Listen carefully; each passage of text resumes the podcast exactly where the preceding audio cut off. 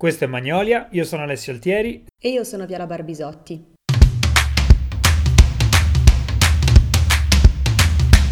Allora, siamo arrivati alla decima puntata.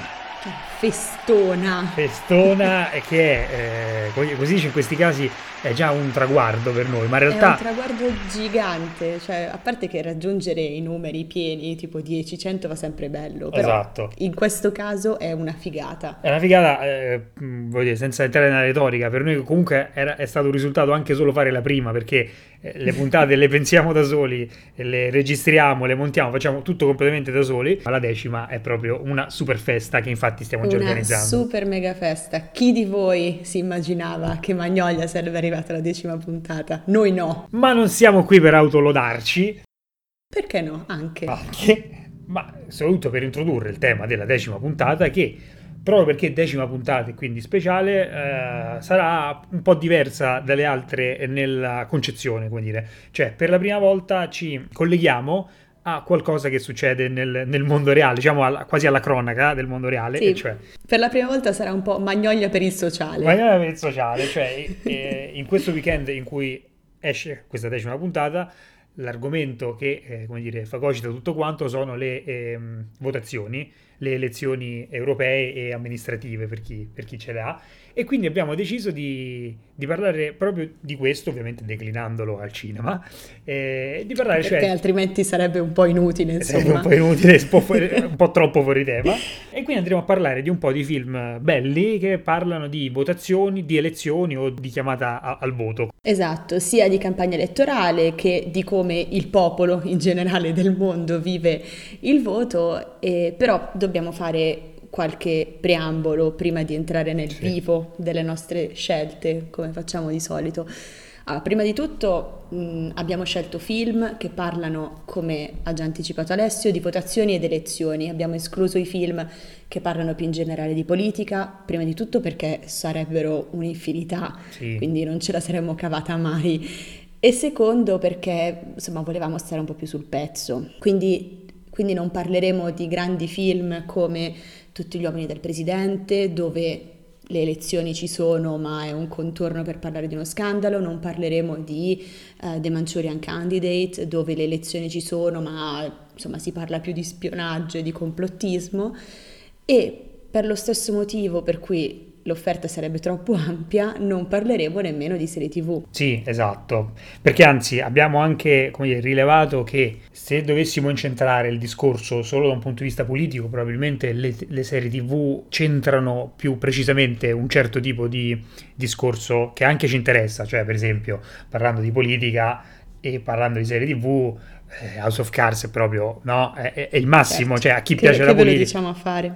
Come anche West Wing, poi ovviamente c'è la puntata di Black Mirror, quella con uh, Waldo, che forse quella potrebbe anche entrarci, poteva entrare. Che la più centrata, sì, perché il protagonista lì è proprio la campagna elettorale di un esatto. cartone animato. Esatto, e, e, poi anche per la sua struttura, essendo antologico, quindi di base è come se fosse un film, potevamo anche parlarne, però fa parte della struttura Black Mirror più ampia di serie, abbiamo deciso di lasciarlo fuori. A malincuore, ma l'abbiamo lasciato fuori. Abbiamo preso una decisione e siamo esatto, rimasti coerenti. Esatto. e, e, queste sono veramente le più famose che abbiamo detto, ma in realtà di, veramente di, di serie un'infinità. ce ne sono un'infinità. Allora, per iniziare questo discorso, che appunto abbiamo cercato di stringere il, il più possibile, di focalizzare il più possibile, abbiamo pensato che due esempi italiani sono i eh, migliori per addentrarci. Il primo è, se, allora, se si parla di film e di votazioni, non può, credo, non venire in mente, per varie motivazioni, Bianco, Rosso e Verdone, il film. Perché? Perché è un classicone, perché l'hanno visto tutti. Esatto e perché è un gran bel film. È un gran bel film e poi un in un periodo come questo delle elezioni, probabilmente lo fanno più per altro tipo di elezioni, però quando si va a votare è un film che mettono sempre. Cioè io adesso non abbiamo controllato la programmazione televisiva, ma secondo me in questo weekend qualche emittente lo mette. Assolutamente sì, se non sabato o domenica sera accenderete il televisore su Iris, sì. troverete probabilmente Bianco Rosso e Verdone. E, che, ricordiamo Bianco Rosso Verdone racconta la storia di alcuni individui che si recano eh, nella loro città di provenienza, nel loro comune di residenza, sono tutti, sono tutti italiani che vivono fuori porta, diciamo, eh, tutti questi si recano nel loro comune di residenza per votare, e quindi l'italiano che torna a casa per votare è il protagonista del film, che è un film divertentissimo di Carlo Verdone ed è uno dei migliori, secondo me, di Carlo è, Verdone. È, è, sì, fa parte... Allora, Verdone ne ha fatti veramente tanti di film belli che fanno ridere, che fanno anche pensare. Questo qui è il secondo e era proprio in quella fase eh, molto, come dire, di ascesa in cui non ne sbagliava una. Anche questo film qua è, è, prodotto da Sergio Leone, quindi insomma c'è una benedizione importante e eh, tra le persone che fanno tutto della passata edizione avremmo potuto noi Carlo Verdone perché anche qui regia, soggetto, sceneggiatura eh, e ovviamente recitazione e super protagonista recita solo lui praticamente super istrionico poi no? In, esatto. uh, come sempre era soprattutto in questi film iniziali allora quindi dicevamo appunto un film dove eh, lo sappiamo adesso non, stiamo, non ci addentriamo troppo nella trama perché come abbiamo detto è un cult è un super classico e quindi quello Però, che abbiamo detto basta. Insomma, co- cosa è interessante di, di, questo film, eh, ma in generale poi dei film che raccontano delle lezioni, che ovviamente oltre a come dire, narrare l'atto in sé delle persone che vanno a votare o del momento, testimoniano, eh, dipingono un quadro più generale del, del posto all'interno del quale sono girate, in questo caso l'Italia, e un Verdone un po' perché probabilmente questa è la sua caratteristica principale, no? quella di, di, cogliere alcuni aspetti dell'italiano, soprattutto del romano, però in generale dell'italiano, fa un affresco e crea dei personaggi che sono, come dire, super significativi e, sì. e, eh, e, questo fatto di essere così significativi all'interno di una situazione così importante come le votazioni assume proprio una, un, un, significato più, più, più, grande. Sì, no, allora Verdone è un maestro nel, nello sfruttare gli stereotipi in, in, maniera geniale, cioè lui riesce a prendere eh, tanti piccoli stereotipi dell'italiano, perché ovviamente dicevamo l'altra volta ognuno parla di quello che sa, Carlo Verdone sa degli italiani e dell'Italia, quindi insomma lui è molto bravo nel prendere questi stereotipi e nel trasportarli al cinema per raccontare questi personaggi. E Bianco Rosso e Verdone è un ottimo esempio di queste capacità. Allora, appunto, senza soffermarci troppo, però eh, ricordiamolo, cioè chi sono i protagonisti? Sono la famiglia di Furio, che è no, il, quel tesserato dell'ACI che eh, chiama alle 7, alle 7, per dire che ha una tabella di marcia, per cui alle 7.15 deve, cioè deve partire con la macchina. Set, esatto. Di tutti noi fondamentalmente. Lui è, sua, è Magda Lui e sua Magda, moglie, no? Sì. sono diventati veramente un, dire, un, un'icona, un meme, no? Non sì, ce la faccio più. Ormai, esatto. Purtroppo, sì. Poi c'è l'altrettanto iconico Mimmo che va a prendere la nonna che abita a Verona e non a Vicenza, dove lui inizialmente pensava sì. si sbaglia strada. e, e, la, e, la, riporta a votare, poi in, si incontrerà col principe eh, Mario Brega.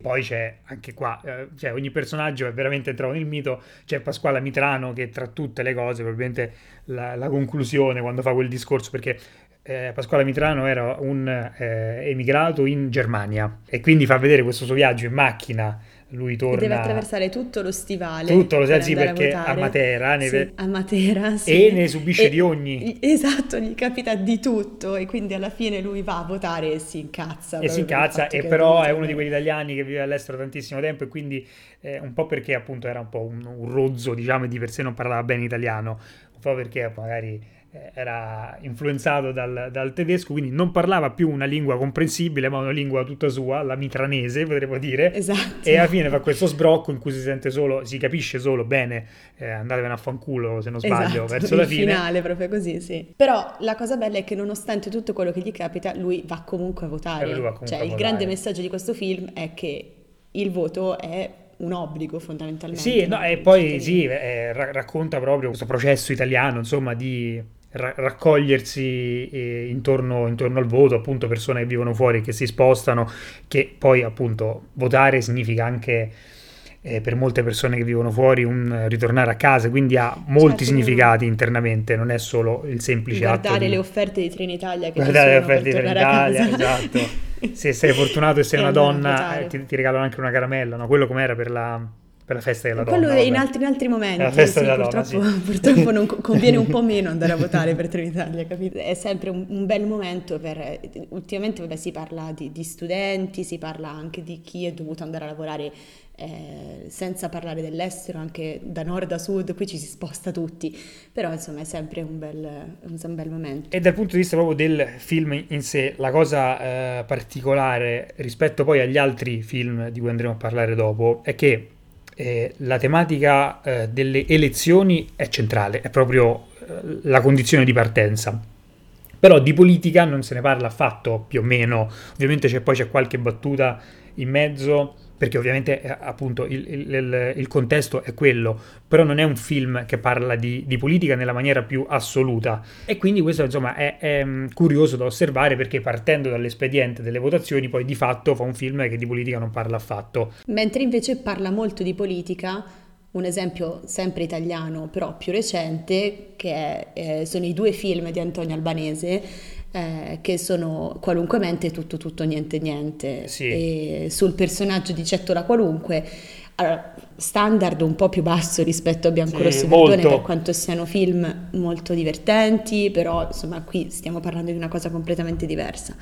In ogni caso Albanese che è anche qui un ottimo caratterista ha creato il personaggio di Cettola Qualunque che è un politico eh, calabrese corrotto. Sì eh, che cerca di farsi votare come sindaco nel caso di qualunque mente e di entrare in Parlamento nel caso di tutto tutto niente niente e insomma il risultato è un quadro insomma del, della corruzione delle ipocrisie sempre dell'italietta poi di cui sì, parlano sì, questi esatto, film. esatto appunto come hai detto te il primo film è, è, più centrato rispetto al nostro argomento perché c'è questa uh, campagna vera e propria per no, affermarsi politicamente. Nel secondo si è già affermato e vuole consolidarsi quindi c'è meno questa cosa. Però, però sì, eh, confermo che il livello, diciamo, un po' sotto tutti i punti di vista è un po' inferiore rispetto a quello di, eh, di Verdone, però è significativo anche che questo personaggio di Cettola Qualunque deriva da alcuni sketch no, che, che Albanese faceva in televisione e, quegli, e a teatro. E a teatro, e quegli sketch erano fatti, erano pensati interamente per, dire, per, rappresentare un politico in questa fase preelettiva, diciamo, no? della, della sì. campagna elettorale. E quindi, appunto, c'entra molto per, per, questa motivazione qua. Un politico molto berlusconiano, sempre, tra l'altro. Eh, sì, sì, molto berlusconiano, che poi dopo, nel, ovviamente che assumendo, diciamo, questa caratteristica molto propria di, italiana, diciamo, è molto camaleontico, quindi, insomma, va un po' con, come dire, col vento, col vento de, certo, de, del sì, cambiamento, no, qualunque esso diciamo sia. La, la sua genesi è, è, è la genesi analisi di, di, di un eh certo, certo, perché quando è nato... Cioè un, certo. un, politico a cui piacciono le donne e per cui le donne sono la soluzione di tutto, non in senso buono direi. No, no, no, esatto. E, e se dobbiamo tornare, eh, rimanendo sempre in Italia, poi perché allora apriamo questa parentesi italiana che poi abbandoneremo definitivamente, direi, no? Se, però questi qua sono alcuni tra i migliori casi e il prossimo, cioè aprile di Nanni Moretti, che è del 1998, quindi successivo di un bel po' a Bianco, Rosso e Verdone, ma ormai già bello vecchiotto, perché 98, Tempus Fugit, comunque, e, e questo è un altro film in cui appunto si ritorna su livelli importanti, questo è un film presentato a Cannes, quindi vabbè, poi Nanni Moretti è il cineasta che tutti certo. conosciamo, che, che, insomma, che si apprezzi o no, è un cineasta di assoluto spessore. In aprile, eh, quanto siano importanti le elezioni per questo film lo si capisce proprio dalla, fase, dalla, frase introduttiva che è quella anche forse più famosa insieme a un'altra che dice proprio dopo cioè la sera del 28 marzo 1994 quando vinse la destra per la prima volta in vita mia mi feci una canna dice così Nanni Moretti e si accende questa canna eh, come dire quasi iperbolica perché gigantesca con, con a fianco la madre poi c'era anche un'altra fase del film in cui vede la TV un, in fase appunto di, di campagna elettorale, se non sbaglio, e vede D'Alema che non controbatte con, eh, come dovrebbe secondo lui e dice D'Alema di qualcosa di sinistra eppure questa insomma è, è la frase no? che, che, è rimasta più nel, negli annali de, de, che è una cinema. frase che secondo me la gente ha ripetuto senza sapere un po' da dove arrivava. Eh, probabilmente sì. Pro- sì, fu- fu- sì, forse sì, è una di quelle frasi che poi sono diventate talmente iconiche che anche si declinano in altre situazioni eh, senza sapere magari la fonte, il che Certo. probabilmente è tipo il jolly definitivo per, per le citazioni, no? Cioè quando tu vieni citato sì. inconsciamente vuol dire che hai fatto proprio la, la mega Vuol citazione. dire che sei arrivato. Come anche facciamoci del male a proposito di Nanni Moretti, no? Continuiamo Ovvio. così, facciamoci del male. Comunque, in aprile, poi come se non sempre, molto spesso accade in Nanni Moretti, il racconto della quotidianità politica e di cronaca si interseca molto con la sua figura, che è una figura forte, carismatica e anche ingombrante. In questo caso ci sono eh, cioè la vittoria prima di Berlusconi, poi eh, le elezioni anticipate successive quando Berlusconi cadrà e, e insieme però c'è mischiata la sua vita perché eh, nel frattempo lui scopre di, di avere la, la compagna incinta, quindi eh, che di lì a breve avrà il suo figlio Pietro e tra l'altro aprile si chiama così sia perché è il mese delle votazioni, ma sia perché suo figlio Pietro è nato proprio in aprile. E anche qui, di nuovo, forse è inevitabile, forse è inevitabile in Italia, anche che c'è sempre questo tipo di approccio qua, però fare un film in un periodo elettivo significa in qualche modo raccontare il paese o cercare di raccontare il paese. E quindi quando ci sono dei film che mh, narrano di questo segmento molto specifico della politica, che è quello del- delle elezioni, molto spesso il ragionamento che si fa è un ragionamento anche come dire, di, di costume, di analisi della comunicazione dei politici, anche in modo ironico ovviamente, abbiamo fatto tutti i casi certo. molto ironici. Però ecco, questo è il tratto. Poi tra l'altro Nanni Moretti eh, fa sempre un tipo di, di, come dire, di, di prodotto un po' più importante anche a monte, cioè questo qua è un film prodotto anche da Canal Plus, cioè nel senso è, è un film che era già pensato per superare un po' le barriere, cioè eh, qualunque mente... eh, Per superare film- le Alpi. Esatto, esatto, qualunque mente no, cioè qualunque mente è un film sì che parla proprio in modo mm, molto eh, spicciolo no? de- della politica Sì, no, ma italiana. poi qualunque mente è un film godibile solo dagli italiani. Esatto, Eh, Ma così come secondo me è godibile solo dagli italiani Biancorosso e Verdone. Eh, Nonostante sì. sia... Sì, perché comunque fa leva su un Sì, certo sì, una tipo di di- comicità che secondo me è godibile solo da noi, perché ci riguarda, Sì, ovviamente. es- perché ci riguarda e perché eh, Verdone sa così bene interpretare alcune maschere italiane che, che noi immediatamente riconosciamo, ma che eh, se all'estero le vedono doppiate o sottotitolate non capiscono, probabilmente non è esattamente la stessa cosa. Ora, questo avviene in realtà anche per noi con film americani, molto spesso magari Certo. vediamo uno che parla con eh, il dialetto di Boston e a noi questo non ci arriva e all'interno de- di un film statunitense è molto importante. Però sì, in bianco, rosso e verdone mi sembra molto più come dire, accentuata questa cosa, è fondamentale. Ovvio, ovvio. Mentre invece Aprile fa leva su meccanismi Vabbè, diversi. Sì, esatto, perché Aprile poi, come in ogni film di Nanni Moretti, c'è molta ironia, che, che lui lo ammetta o no, perché anche qui c'è una disputa, no? Eh, per esempio in Ecce Bombo, che è un film che fa morire dalle risate, se Nanni Moretti sentisse questa cosa si incazzerebbe, perché lui dice sempre che non è un film che fa ridere, Ecce Bombo, in realtà lo dice veramente con- per una presa di posizione un po' così, perché è ovvio che è un film che faccia ridere, è ovvio che Vabbè, ci ma sia obiettivamente dell'ironia. ci ascolterà mai Nanni Moretti. Ma guarda, secondo me sì.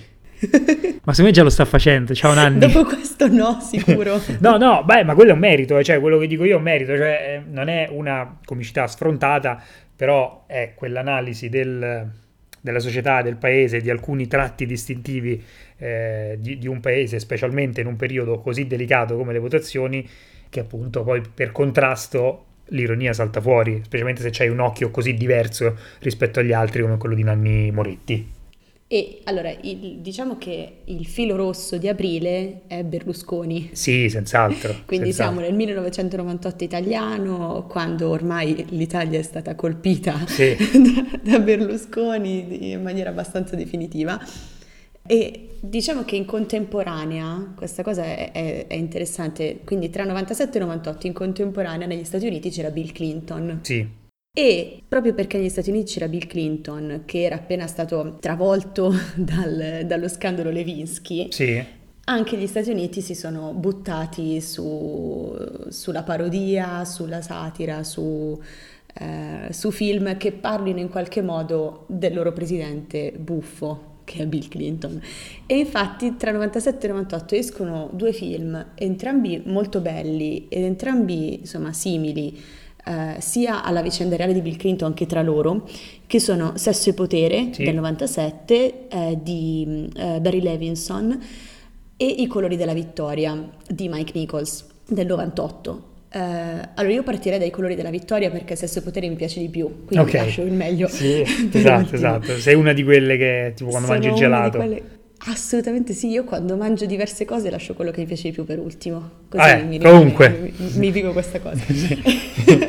allora, I colori della vittoria ehm, ha come protagonisti eh, John Travolta e Emma Thompson. Mm-hmm. Entrambi molto molto bravi. Eh beh. E John Travolta è palesemente Bill Clinton e Emma Thompson è palesemente Hillary Clinton, senza far finta che non sia così. Sono molto molto simili sia come modo di fare che come aspetto nel film. E uh, John Travolta è un candidato alla presidenza eh, super affascinante che tutti amano e che ha un estremo debole per le bellone. Sì.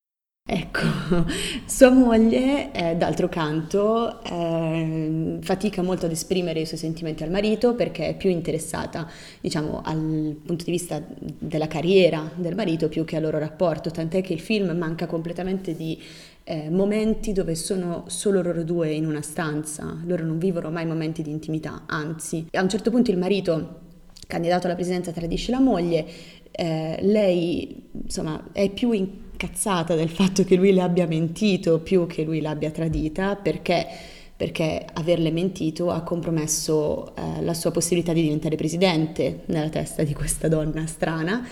E, ehm, diciamo che in generale eh, è un film che racconta molto eh, della campagna politica, cioè racconta molto del della decisione che bisogna prendere all'interno della campagna politica nel momento in cui arriva uno scandalo, della decisione su come gestire questo scandalo e eh, su come gestirlo soprattutto in vista del fatto che l'avversario possa usarlo nei tuoi confronti. E eh, questo è un tema quasi ricorrente direi no? nei film è un tema super politici. Eh, ricorrente, sì. Esatto, esatto, che tra l'altro il film è anche divertente, nel senso che il film ha dei momenti comici abbastanza divertenti e secondo me è una delle interpretazioni migliori di John Travolta, tra l'altro.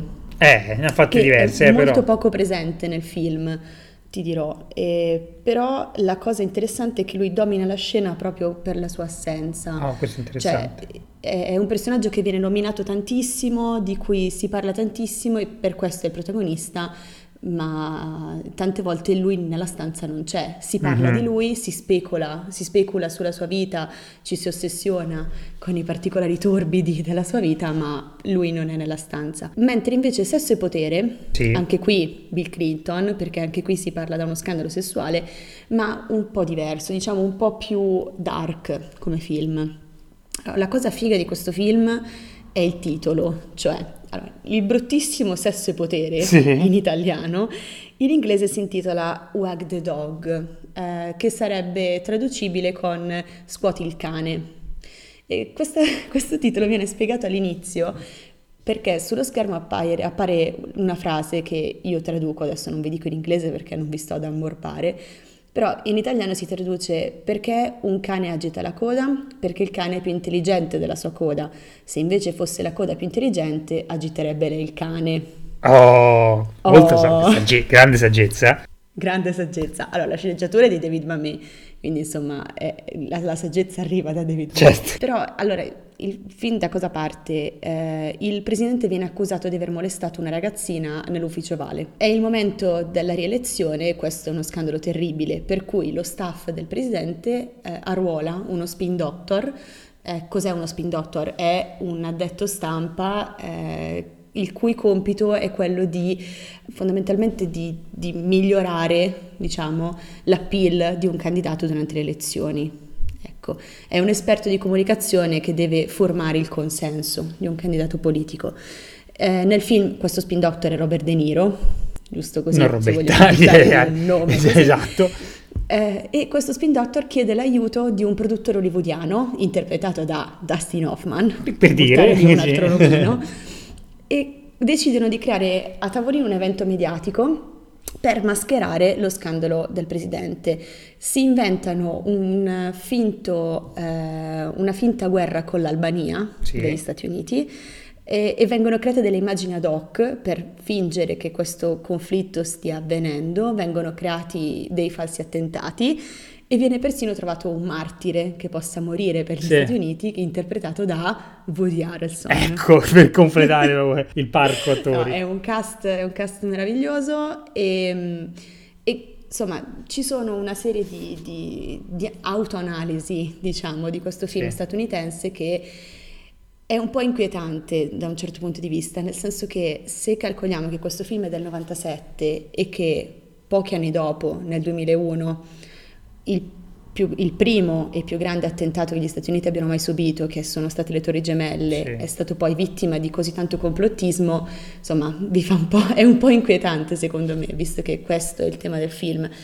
Però in generale è un bel film e entrambi, sia Sesso Potere che I Colori della Vittoria, analizzano molto bene eh, diciamo, i retroscena di una campagna. Eh, esatto, questa è un'altra cosa che se non sbaglio eh, è un'altra mh, mm, costante, cioè in questi film parlano di campagna elettorale molto spesso si evidenzia proprio il fatto che essendo una, un periodo così delicato dal punto di vista politico si tendono a fare de- trappoloni, eh, accuse, tentativi sì. di depistaggio e molto spesso i film si incentrano proprio su questo, cioè lasciando sullo sfondo la storia con l'S maiuscola che è quella delle presidenziali o quella qualunque sia, eh, il, il, dietro le quinte appunto di... Eh, mentre magari apparentemente sembra andare tutto liscio, sembra che un candidato dica la sua, l'altro dica l'altra, fa vedere tut- tutte le cose che in realtà ci sono, ci sono sotto e quindi questo molto spesso è dire, la, la materia narrativa più più gustosa, che molto spesso... Sì, che sono cose che in realtà è molto facile immaginare, secondo me. Cioè, esatto. nessuno di noi crede che sia tutto bianco e tutto pure. Tutto ma non solo, non solo, è facile immaginare, ma secondo me anzi alimentano anche un certo tipo di idea che magari a volte è anche sbagliato, cioè noi tendiamo quasi sempre automaticamente a pensare che appunto mentre di facciata sia tutto così bianco e candido, poi in realtà ci sia del torbido dietro e questi film lo, lo, vanno proprio ad accentuare al massimo, cioè vanno proprio a dire sì è vero, dietro questi qua sono pronti ad ammazzarsi, anche come dire tra di loro, come è il caso di, di, di un altro grandissimo film che, che, che, vogliamo citare perché è, importante in questo, in questo argomento che stiamo facendo, cioè Lady di Marzo, che è un film tratta di una lotta intestina allo stesso partito, no? perché ci sono due opponenti del Partito Democratico, Democratico sì. statunitense e quindi ecco mo- molto spesso questa sorta di eh, radiografia della politica, di farci vedere le, le zone più, più, nascoste, non è solo tra due opponenti sì. che di per sé sono degli avversari, ma anche appunto tra, tra due, come nel caso delle, delle di Marzo, che è di un autore che abbiamo citato nella puntata precedente, che vi invitiamo ad ascoltare se non avete fatto, c'è la puntata su quelli là che sanno fare un po', quei personaggi sanno fare un po', o anzi come piace dire a te, gli individui che sanno fare gli un po' tutto. Individui perché non possiamo parlare di uomini e donne, perché Brava. parliamo sia di uomini che donne, donne, e quindi diciamo individui. esatto, e quindi è George Clooney che appunto è un altro che sa fare tutto bene. Questo è un film che, che, lo dimostra, è uno dei suoi migliori film come, come regista, sì. che, che, accentua proprio, sottolinea proprio que- questa cosa qui. Sì, e che è un gran bel film. Parlando prima di cast spaziali, in questo film ci sono lui, Ryan Gosling, eh, c'è Philip Seymour Hoffman, c'è eh, Paul Giamatti, insomma c'è un sacco di gente. Sì, sì, attoroni, attoroni. Sì, Philip Seymour Hoffman e Paul Giamatti sono tipo probabilmente due, i due che per un certo periodo di tempo erano gli attori un po' secondari migliori in assoluto a Hollywood, no? Poi, sì. dopo, poi dopo sono emersi tutti e due come due grandi solisti, Philip Seymour Hoffman probabilmente di più, eh, però... Beh, Philip Seymour Hoffman è, è, stato considerato il miglior attore della sua generazione, sì, sì. diciamo, prima di, di, morire un, un, po' prima di quanto avrebbe dovuto. Anche perché c'è davvero un discorso su Philip Seymour Hoffman che mi sembra sempre molto interessante, cioè lui era proprio una garanzia di qualità, cioè nel senso non c'è un film brutto, cioè possono piacerti o meno, ma proprio brutto, non ha fatto nemmeno un film, no, no, eh, ma sì. nemmeno uno e ne ha fatti diversi di film e quindi insomma parecchi, sì. è, è, incredibile, è incredibile e vabbè ma era uno proprio che aveva l'X Factor che, che, ci manca un sacco. Sì, sì, sì, sì, È uno di quelli che ti fa incazzare che non vedrai mai più un film esatto, con lui. Esatto, esatto. Ti fa proprio incazzare. Vabbè, comunque, per tornare, abbiamo preso questa tangente su Philip Seymour che va sempre bene, ma in questo caso no. E, sì, no, Lady di Marzo, più che parlare di elezioni, parla del meccanismo in sé, no? Sì. Delle, della campagna elettorale, come dicevamo prima e allo stesso modo lo fa un film che cambia completamente direzione in realtà, che è Candidato a sorpresa, eh, che è un film del 2012 con Will Ferrell e Zach Galifianakis, che è un film divertentissimo. Io ho un debole per entrambi perché Beh, penso sì. che siano gli uomini più divertenti del mondo, però il film è molto molto simpatico. Sono due candidati eh, che lottano fondamentalmente senza esclusione di colpi per vincere, ovviamente con siparietti folli, quindi il classico bacio dei bambini Sì. davanti Ecco, se non l'avete madre. visto, però probabilmente una cosa che vi è rimasta impressa dal trailer è quando uno dei due candidati dà un cazzotto in faccia per sbaglio a un bambino neonato, tipo. Quella è una scena, esatto. una scene che Ah, è è molto rimaste. molto divertente, però è interessante anche per questo meccanismo poi che si crea tra i due candidati che sono disposti a tutto pur di vincere, uno favorito, l'altro di meno, poi insomma è, un sacco divertente, non vi spoileriamo niente, anche se questi film insomma si capisce poi dove andranno a parare. però- Certo, certo. E a proposito di candidati, mi viene in mente che c'è, cioè di, di- di candidati che sono disposti a fare tutto, tu hai detto. Mhm. Eh, direi che c'è quasi un filone eh, di eh, film, diciamo, politici che parlano di eh, persone che sono arrivate alla vittoria di un certo movimento quasi così, eh, casualmente. Veramente ci pensavamo un po', è veramente quasi un, eh, un- un filone, cioè Sì, tant'è che noi l'abbiamo chiamata parentesi di gente eletta per sbaglio Esatto, proprio. Eh, nel senso, eh, questi so- tra l'altro poi sono film più prettamente o, o proprio comici o comunque Certo. politici, quindi non c'entrano esattamente col focus, però vanno comunque nominati perché hanno il processo delle elezioni alla base, cioè senza quel meccanismo lì, no, è, è il meccanismo che innesca tutto, diciamo. E per dire, c'è Benvenuto Presidente, che è l'esempio italiano, con, con Bisio, di Con cui è uscito il seguito, sì. che non ho visto il seguito però ancora. Che è bentornato presidente, sì, che è uscito Che è uscito pochi mesi fa, esatto. Cioè, Benvenuto Presidente è una cosa molto semplice. eh, anche qui si vuole sempre sottolineare, come dire, il malaffare della politica italiana. Delle commedie italiane, questo viene sempre sottolineato in un modo un po' schematico e quindi innocuo e quindi un po' fastidioso in realtà. Però, e qui si vedono questi tre capi politici che praticamente non riescono ad accordarsi per eh, l'elezione del, su chi votare per il Presidente della Repubblica. E allora ognuno per conto suo dice ok facciamo un atto di protesta che deve un po' uh, suonare come, come una presa di posizione. Una finta presa di posizione. Esatto, scriviamo poi. Garibaldi, Giuseppe Garibaldi. Eh, quindi alla fine ognuno individualmente, senza sapere che, che l'altro anche ha pensato questa cosa, eh, dice agli esponenti del proprio partito di scrivere questo e viene eletto tale Giuseppe Garibaldi. ehm, Che esiste. Che esiste, che ce ne sono quattro in realtà dice in Italia, però Sì. uno ha tipo precedenti penali, uno non ha l'età giusta, un altro è- forse vive all'estero e, e lui Bisio invece che era uno che viveva nelle montagne, quindi che faceva il bibliotecario e il pescatore, insomma una persona piuttosto semplice e con poche pretese, viene, Diventa il nuovo diventa presidente il nuovo presidente e va bene, quindi poi lo sappiamo, no? insomma c'è, c'è banalmente, come dire, la, mh, la purezza dell'uomo del popolo che arriva contro questi squali politici, che per carità è una cosa anche così carina, però vista e rivista, insomma, non ci dice Esatto, niente, sì, niente no, di nuovo. niente. E sì, come dicevi giustamente tu prima, molto spesso quando recentemente nei film italiani si parla di politica si cadono un po' in queste, queste macchiette, in queste finte denunce e mi viene in mente un film di qualche anno fa che è Viva l'Italia, Sì. un film di Massimiliano Bruno con, ehm, con Placido, con Michele Placido dove c'è questo politico che per un ictus eh, diventa incapace di dire bugie fondamentalmente. Sì. E, e quindi insomma denuncia l'intera classe politica, insomma si, si parla di, di ideali, si parla di correttezza, è un film divertente però insomma Sì. anche no. Esatto, esatto. Oltretutto, appunto, nascono tutti da idee veramente un po'. Questo mi sembra. Eh, il fi- Oddio, adesso non mi ricordo il titolo, come si chiama il film con Jim Carrey in cui lui fa l'avvocato e il figlio esprime il desiderio che non può più dire una È bugia. bugiardo bugiardo. Bugiardo, eh, molto semplicemente bugiardo, bugiardo. Esatto, più o meno il concetto è quello, però ovviamente lì un po' perché c'era Jim però, quanto è Carrey. di- però quanto è divertente Eh bugiardo no, bugiardo. eh certo, ma è per questo proprio sto dicendo, cioè nel senso, a parte che di vent'anni fa, almeno. Eh, almeno. E, sì. e, quindi appunto il concetto non è proprio nuovissimo e poi se c'è Jim Carrey certo. a farlo è tutta un'altra cosa, ma, ma questo cosa. va proprio da sé. E comunque noi adesso, prima di eh, arrivare al termine di questa puntata, apriamo una parentesi anche su quei film che pure sono di finzione, anche se uno che andremo a citare è un documentario, e che però fanno un riferimento super esplicito, cioè che i, i personaggi che rappresentano sono personaggi realmente esistiti e che anzi eh, que- questi prodotti cercano di ricostruirne la parabola. Sì, e magari di raccontare retroscena. Sì. Eh, anche inventando magari, insomma, certo, è ovvio, certo. non erano con loro in quella precisa stanza, però anche cercando di analizzare il personaggio attraverso ma, ma questo come, come, Scusa, ti interrompo dicendoti come dice l'Antimos. Sì. Che vi invitiamo ad ascoltare la puntata sull'Antimos.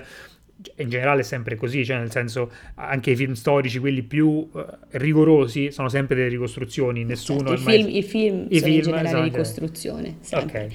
Detto a questo, meno che prego. siano documentari. Eh, no, io mh, nemmeno secondo me, cioè nel senso perché il documentario comunque quando c'è una macchina da presa davanti eh, non è che stai documentando Smette la realtà, reale, per, sì. certo. cioè eh, Real TV è, è, un, è, un, reale documentario, no quello di Guido Bagatta, cioè le, le, bellissimo, le, le con gli incidenti. Esatto, è que- quello documenta la realtà e basta, un documentario con un regista lo fa non documenta la realtà e basta, ovviamente, però questo è un altro discorso che, che secondo me sarà interessante anche affrontare più in là.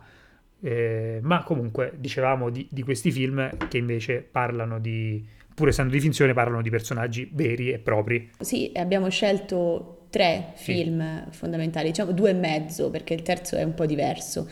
Abbiamo scelto ehm, Game Change, eh, che è un film del 2012, e Vice, che L'uomo nell'ombra, che è un film che è uscito all'inizio di quest'anno con Christian Bale di cui si è parlato tantissimo. Sì. Game Change invece è un film, come ho detto, del 2012 e, mm, di cui si è parlato un po' meno perché è un film televisivo, però è un film di HBO, quindi insomma è un gran film e soprattutto c'è Julian Moore, insomma è un buon buon film e racconta fondamentalmente delle elezioni del 2008. In particolare, eh, Giulia Moore interpreta il personaggio di Sarah Palin. Sì. Sarah Palin era quella che era candidata come vicepresidente per McCain, McCain uh-huh. contro Obama. Era candidata a presidente e si era scelto questo vicepresidente che era un'ex reginetta di bellezza dell'Alaska e che era stata scelta perché piaceva tantissimo alla gente, cioè McCain aveva bisogno di qualcuno che si anteponesse come carisma ad Obama uh-huh e sceglie questa, questa senatrice dell'Alaska che però eh, a un certo punto scoprono che è un imbecille. a un certo punto scoprono che questa non è, non è, in grado di parlare di politica, fa degli strafalcioni folli e in film analizza un po' anche la tristezza di questa donna che si è trovata dall'essere esaltata all'essere presa in giro tutti i sabati nel Saturday Night Live da Tina Fey sì. che ha vinto dei premi per la sua imitazione di, di Sarah Palin, quindi insomma è un film molto interessante, è interessante soprattutto perché è un evento recente, quindi molti di voi che magari non erano molto, molto presenti alla fine degli anni 90 perché eravate giovani per vivere gli scandali di Bill Clinton, però vi ricorderete sicuramente le elezioni del 2008 e secondo me vi ricordate di Sarah Palin e vi ricordate di aver pensato che era un imbecille. Sì, probabilmente sì, diciamo di sì. E vi, ricordate anche di McCain che tra l'altro è morto poco fa. E la cosa molto, molto curiosa fa, sì. è, è che cioè McCain in realtà era un politico abbastanza serio, no? Sì. E, e, soprattutto era uno dei pochi casi che lui era un politico apprezzato un po' da tutti, esatto, a destra esatto. e a sinistra, ma perché era un eroe di guerra. Esatto, insomma... esatto. Però sì, però era anche uno che aveva delle, dire, delle, ester- delle, esternazioni anche molto tranquille. Mi ricordo una volta disse a proposito di Obama che, era, che qualora avesse vinto non, non, c'era niente di male perché era un uomo per bene, eccetera, eccetera. Era un, era un gran signore. No, questo per dire, McCain, questo per dire sì. che forse è, è un po' un segno del tempo che eh, a una persona comunque tutta ad un pezzo e che piacciono meno eh, le sue idee, però eh, obiettivamente bisognava affiancare un'ex reginetta per piacere più alle persone, no? Mm, e quindi è anche questo è indicativo, è anche una cosa che, che, racconta Game Change poi, cioè appunto il fatto che lei sia stata presa soprattutto per, per, per fare breccia nei cuori delle lei persone. Lei è stata presa per il suo carisma, esatto. cioè lei, lei arriva e tutti la amano, dopodiché apre bocca e... Eh, eh, quindi il resto è storia. E invece l'altro film è Vice, che tratteremo veramente, cioè lo accenniamo solo perché questo rientra tra i film che sono più, in realtà, più politici, mm, ma anche in realtà più, più ampi, come dire, è di Adam McKay, che è quello di eh, La grande scommessa, che e come impostazione è proprio così, cioè è un film molto particolare, con delle scritte che, insomma, e racconta soprattutto, no soprattutto, racconta eh, la, la, vita, l'ascesa e il consolidamento di Dick Cheney, che è stato il vicepresidente sotto uh, Bush figlio, uh, George W., è mm, da molti considerato il vicepresidente più tosto eh, più importante della storia degli il Stati Uniti. Influente il più influente. Il più influente perché per varie motivazioni. Una è che, eh, secondo la tesi del film, eh, non so se George W. ci sta ascoltando e si, e si può arrabbiare di questo, però... Insieme a Nanni Moretti. Insieme a Nanni Moretti, però la tesi del film è che George W. Bush sia sostanzialmente un idiota, un idiota alcolizzato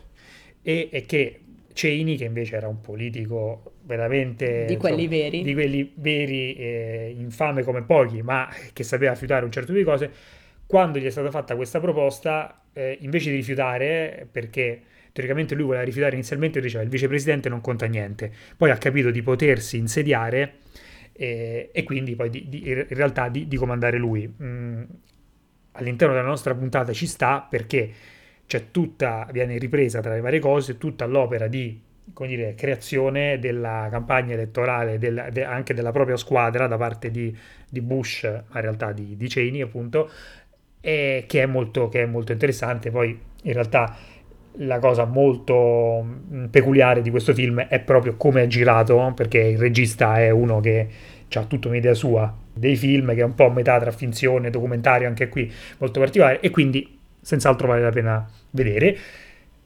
Rimanendo sempre in tema di politica americana, chiudiamo... Beh, una figura molto simile a Dick Cheney. E...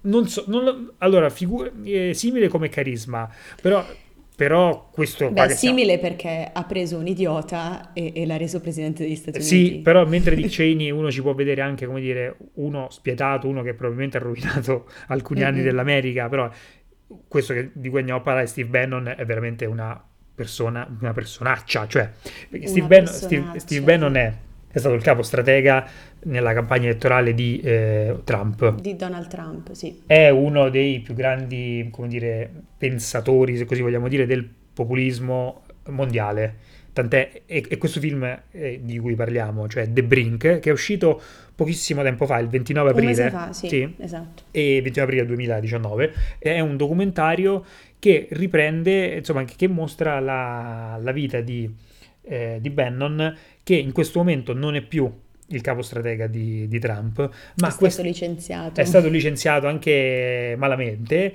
però sì. lui adesso ha questa aspirazione qui, creare una organizzazione mondiale di populisti e nazionalisti e di sovranisti. Che sono cose che ti fanno sempre sentire molto al sicuro, eh tra sì, l'altro. Esatto, esatto, esatto, sì, sì, sì. È un documentario piuttosto interessante. Allora, secondo me eh, non è un documentario riuscito, ma al di là dei meriti o meno, eh, però fa vedere soprattutto il processo, per esempio, di creazione di fake news, comunque di utilizzo di, di fake news in un periodo come quello della campagna elettorale eh, che sta diventando ormai fondamentale, cioè che piaccia o no, il, fa- di, il saper ca- eh, canalizzare, insomma, indirizzare bene alcune notizie che siano vere o meno, però di metterle in giro è diventato un, un fattore. E Beh, lui... Le ultime elezioni italiane hanno dimostrato esatto. che si possono vincere le elezioni. Si possono vincere le elezioni su questo. News. Esatto. E lui fa proprio questo. Poi nel film, ecco, per, secondo me per il pubblico italiano c'è anche un interesse maggiore perché come sempre quando si viene visti dall'occhio esterno si capiscono magari un po' più di cose su se stessi. Lui in questa, come dire, eh, voglia di fare questa organizzazione mondiale dei sovranisti, ovviamente l'Italia è un posto di riguardo, visto che l'Italia è il paese più importante tra quelli governati dai populisti, è proprio, no? In Italia è l'unico paese europeo in cui la coalizione dei populisti e nazionalisti è, il, è almeno al 50%, sì. an- anche di più, eh, anzi no. Eh, e, e, quindi ci sono anche delle, delle scene in Italia, eh, dove quando lui va a parlare con, con Salvini, quando parla con la Meloni, tra l'altro è un film che andrebbe visto solo per sentire la Meloni che risponde in inglese al giornalista del, del, del Guardian, bellissimo E quindi ecco, anche qui è un film che pure mostra questi, più che mostra vorrebbe mostrare questi retroscena, cioè come realmente si sta no, nella cabina di pilotaggio, eh, però certo. in realtà in realtà non lo, fa, non lo fa in modo incisivo come dovrebbe. Sì, diciamo che il documentario in sé non è riuscito no. come documentario, però l'argomento è un argomento bomba. È un insomma... argomento bomba e questo Bannon è un personaggio quantomeno da approfondire perché poi appunto i suoi rapporti con alcuni stati europei potrebbero, ecco, tornarci all'attualità, alla cronaca molto, molto presto in maniera molto triste. In maniera molto triste, esatto. E allora, noi all'inizio dell'episodio abbiamo detto che avremmo parlato di elezioni, di votazioni, perché volevamo ampliare un pochino la categoria. Sì. Perché? Perché volevamo parlare di due film che non parlano propriamente di elezioni, ma di, di votazioni, sì, appunto, sì, che sono No, I giorni dell'arcobaleno e Ebbene sì, Napoleon Dynamite. esatto, che abbiamo usato anche un po' come meme per introdurre questa puntata, per, semi- per, come dire, per non far seminare capire tanto. Panico. Sì, il panico. Iniziamo forse da Noi giorni dell'arcobaleno e così poi chiudiamo in, in modo più, più, leggero. Allora, Noi giorni dell'arcobaleno è un film bellissimo, mm, un film bellissimo di un grandissimo uh, regista che è Pablo Larraín, che fatto una serie di film molto molto belli. Questo film parla, eh, è un film appunto anche qua di finzione ma che parla di una storia vera, e cioè eh, il, mh, mm, il, regime di, eh, cileno di Pinochet è stato eh, dismesso a seguito di un referendum, il che è una cosa piuttosto... è una no? cosa folle, una certo. cioè un, appunto un, una, un regime totalitario caduto per un referendum, però il fatto era questo che era, Pinochet era al governo da tanto tempo, soprattutto su, soprattutto su pressione degli stati esteri, e parliamo del 1988, quindi comunque abbastanza in là col tempo, e è stato indetto questo, questo referendum dove semplicemente il, il, popolo cileno doveva decidere se voleva continuare o meno con, con questo regime di, di, governo. Per questo, diciamo, per, per questa eh, campagna elettorale, per, questa, per queste votazioni, scusa, nei 30 giorni precedenti il sì e il no, eh, dove il sì era mantenere lo status quo, il no, no, esatto, e io dico Pinochet, Pinochet come dicono loro i cileni, però... Certo, eh, sei cileno, eh, invece sono... Ehm, e, quindi eh, nei 30 giorni precedenti eh, tutte e due le parti avevano 15 minuti di tempo nella televisione per dire la propria. E poi ovviamente c'è una cosa anche un po' simpatica e acuta che dicono quelli del no. Dicono sì, gli altri hanno però poi tutta la, tutto il resto della giornata anche per dire sì, perché ovviamente essendo una dittatura facevano un po' come certo. pare. Comunque, eh, la cosa molto interessante è che c'è questo per- personaggio che è un pubblicitario, un pubblicitario diciamo anche dire, di, di larghe vedute, che è eh, molto occidentale nel senso anche di, di americano, no? non, non, necessariamente socialista, che appunto lavora per le telenovela, per le, per le bibite, eccetera, eccetera. Il eh, no lo mh, chiama per contribuire a questa campagna e dice inizialmente semplicemente per fare, come dire, il eh, supervisore, perché ovviamente poi il clima non era un clima democratico, benché si votasse in modo più o meno democratico e quindi i sostenitori del no avevano paura, erano eh, minacciati, pedinati, eccetera, eccetera. Vabbè. Comunque, questo qui ha questa intuizione grandiosa. Questo personaggio appunto è eh, con nomi eh, finti, ma in realtà è esistito veramente e si chiama Eugenio Garcia, che era appunto questo pubblicitario che ha ideato questa campagna di cui potete vedere ancora i filmati su YouTube. Eh. Allora lui ha detto, perché mentre i dirigenti del Partito Socialista dicevano facciamo vedere le atrocità che il governo ha fatto, quindi desaparecidos, gli, gli ammazzati, i torturati, eh, tutte, che non tutte, sono cose da che poco. non sono cose da poco, eh, lui ha detto eh, no, spingiamo sull'allegria, cioè facciamo capire alla gente che votare per il no significa far, far tornare l'allegria di nuovo. Ovviamente inizialmente non ero d'accordo perché i, i, i, dirigenti, che pure avevano le loro ragioni ovviamente, perché pensavano che, mh, come dire, questo tipo di approccio insabbiasse no? le, le, colpe de, del governo, e, e, però lui eh, in qualche modo è, è, riuscito così e poi succedono varie cose. Tutta questa però opera di eh, narrazione di questa fase di eh, campagna elettorale, chiamiamola per, per votare no, è fantastica, al di là della storia in sé, perché poi vince il no e Pinochet cade. Cioè, come la storia sappiamo che, che Pinochet non c'è esatto, più. non è spoiler, eh, ma è fantastica per varie motivazioni, tra cui il lavoro sull'immagine che ha fatto la Rain, e cioè lui ha lavorato le immagini che ha girato rendendole praticamente uguali a quelle della televisione cilena dell'epoca. E quindi quando per esempio c'è un filmato di un discorso di Pinochet, non c'è nessuna differenza modo, nel modo più assoluto, oppure quando ci sono delle manifestazioni, probabilmente ci sono degli inserti di immagini girate all'epoca, ma non si vede assolutamente la differenza, nessuno, è un grosso sì. lavoro fatto uh, benissimo. E poi perché, che, certo, da uno che è uno dei più grandi registi che ci sono eh, attualmente, credo. senz'altro. E poi per concludere il discorso su, su No, i giorni dell'arcobaleno, la cosa molto interessante anche qui, visto che si parla di votazioni in un periodo così importante, in un periodo cruciale per la storia del Cile, anche qui emerge un tratto più generale, e cioè il fatto che i sudamericani, non c'è niente da fare, usino l'allegria come un mezzo anche molto serio.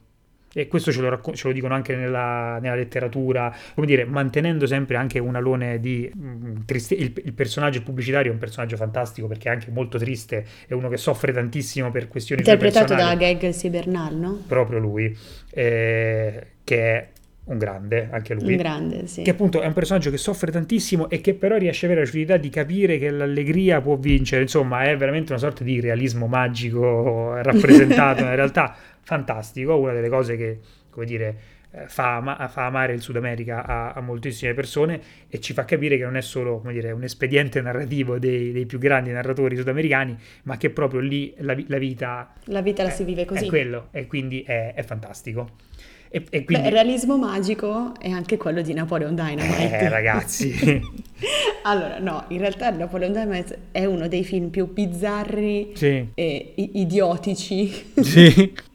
che esistano. Eh, però la cosa bella di Napoleon Dynamite e che è la cosa che ci ha permesso di infilarlo sì. in prepotenza in questa puntata, è che il filo rosso del film eh, sono delle lezioni scolastiche eh, nella scuola del protagonista che è Napoleon. Eh, arriva un nuovo ragazzo che decide di candidarsi come eh, rappresentante degli studenti.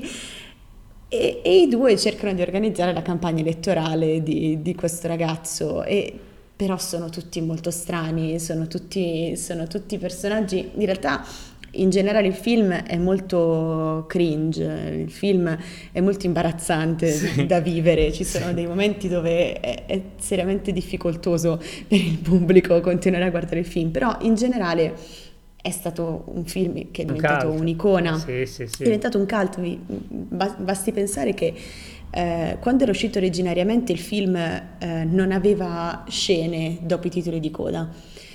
Se avete visto una versione con una scena dopo i titoli di coda che non vi spoilerò o se vedrete è, una versione esatto. se vedrete sappiate che quella scena è stata aggiunta molto tempo dopo, quasi un anno dopo, perché il film aveva avuto talmente successo che i fan chiedevano di più. E il cast si è riunito per girare questa scena post credit che vedete nella versione che adesso è la versione ufficiale del film. E quindi no, allora Napoleon Dynamite c'entra molto poco con quello di cui abbiamo parlato finora perché Beh, ma in realtà perché noi, esatto, il tema delle elezioni ovviamente c'è sempre la politica, però questo qua è comunque una, una, un qualche però tipo di un'elezione, sì, esatto, una votazione. Vi fa vedere questi personaggi disadattati che cercano di non sembrare disadattati e, e in questo modo sembrano ancora più disadattati. Eh, certo, però in certo. generale è interessante vedere la loro personalissima campagna elettorale. Allora, siamo andati un po' lunghi rispetto al solito, probabilmente, però era un argomento molto ampio che ci interessava anche declinare in un certo modo. Quindi l'unica cosa che possiamo dire è che di solito noi vi consigliamo di ascoltare Magnolia in metro, mentre cucinate, mentre state in qualsiasi situazione. Questa volta, se proprio volete coronare questa puntata, ascoltatelo mentre andate eh, a votare, no? nel tragitto da, da casa alla cabina elettorale. Da casa al seggio, sì. ascoltatevi l'episodio di Magnolia, che non vi aiuterà a decidere cosa votare. No. Però, però comunque vi terrà compagnia. E soprattutto, eh, proprio come dicevamo prima, noi, quelli che si ritrovano eletti a sorpresa, se siete tra gli indecisi e volete fare un voto di protesta, votate Magnolia Cine Podcast. Fateci no, io non, eleggere. Io non voglio centrarci niente. Fateci no. eleggere. e non mi sento pronta per, per gestire il paese. Beh, buon voto allora. E buona visione dei film ovviamente che vi abbiamo suggerito. Ricordatevi che la matita non è cancellabile. No, assolutamente no. Non andate nel panico. E questo era Magnolia. Io ero Alessia Altieri. E io ero Viola Barbisotti.